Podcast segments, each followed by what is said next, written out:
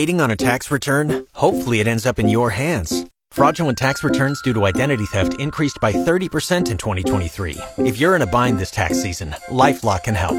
Our US-based restoration specialists are experts dedicated to helping solve your identity theft issues.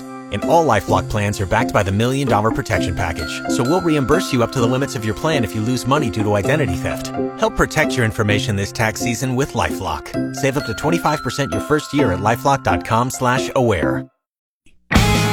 Good afternoon, Jeff Motz, KFOR News, 64 degrees in Lincoln. A weekend vandalism case remains under investigation where a window was shot out on the east side of Joe's Body Shop off at 33rd and Huntington. Officers located a window that appeared to have been damaged by gunfire with a 45 caliber projectile collected from just inside the window pane. Lincoln Police Sergeant Chris Vollmer says the owner of the shop found the damage when he arrived for work on Monday morning. No reports of any injuries, no arrests have been made.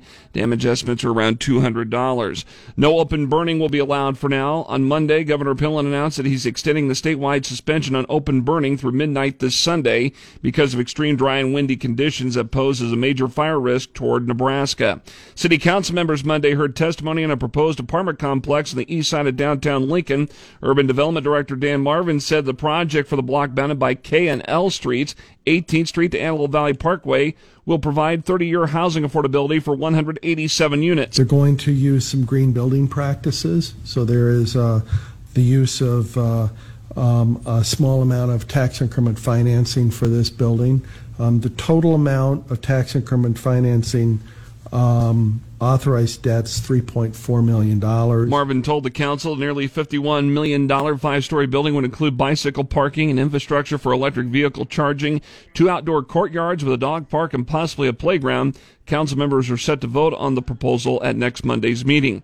At 2 o'clock this afternoon, city leaders and historians will be on hand for an unveiling of what's inside a time capsule for Pershing Center. Mayor Gaylor Baird will be among the officials at the unveiling in front of Pershing Center off of Centennial Mall and N Street.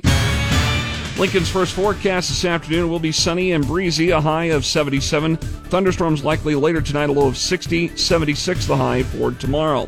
Right now, 64 degrees in Lincoln. I'm Jeff Motz, KFOR News.